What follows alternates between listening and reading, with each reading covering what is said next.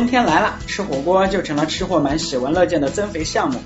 可是这火锅该怎么吃，怎么能吃的超凡脱俗，就不是一件容易的事情了。本期消费最大档教的就是你怎么当一个有逼格的火锅党。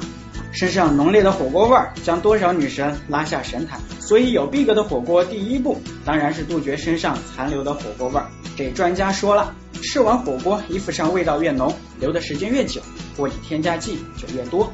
这火锅味儿跟添加剂有半毛钱关系吗？答案是有的，但也只是半毛钱的关系。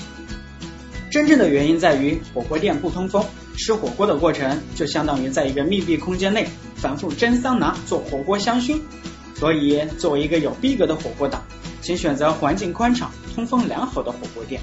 选好火锅店后啊，下一步是要学会吃的清新优雅。吃火锅最常见的场面就是大家哗啦一下往锅里一涮，再哗啦一下往嘴里一放，这阵仗矜持都见鬼去了吧？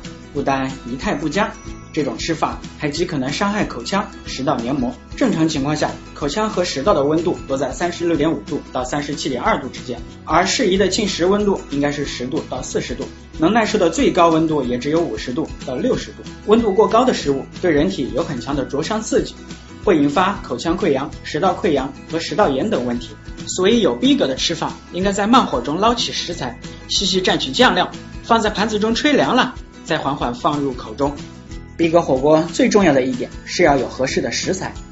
川味火锅的食材偏爱猪脑花、猪腰、金针菇、鸭肠、毛肚；京味火锅有肥羊、肥牛是重点。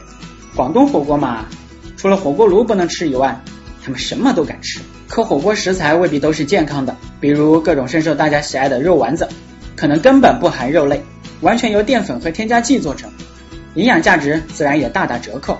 所以火锅食材要原生态的。没有经过太多加工工序的才好。更惊悚的是，某些不良店家甚至在火锅中添加罂粟壳作为食材。虽然罂粟壳在火锅中加入的量是否会危害健康或者让人上瘾，尚未得到完全的确认，但我们这种有逼格的火锅党还是离毒品远一些吧，不然 low 逼了是一回事儿，吃个火锅吃成了柯震东的室友，就真是太冤枉了。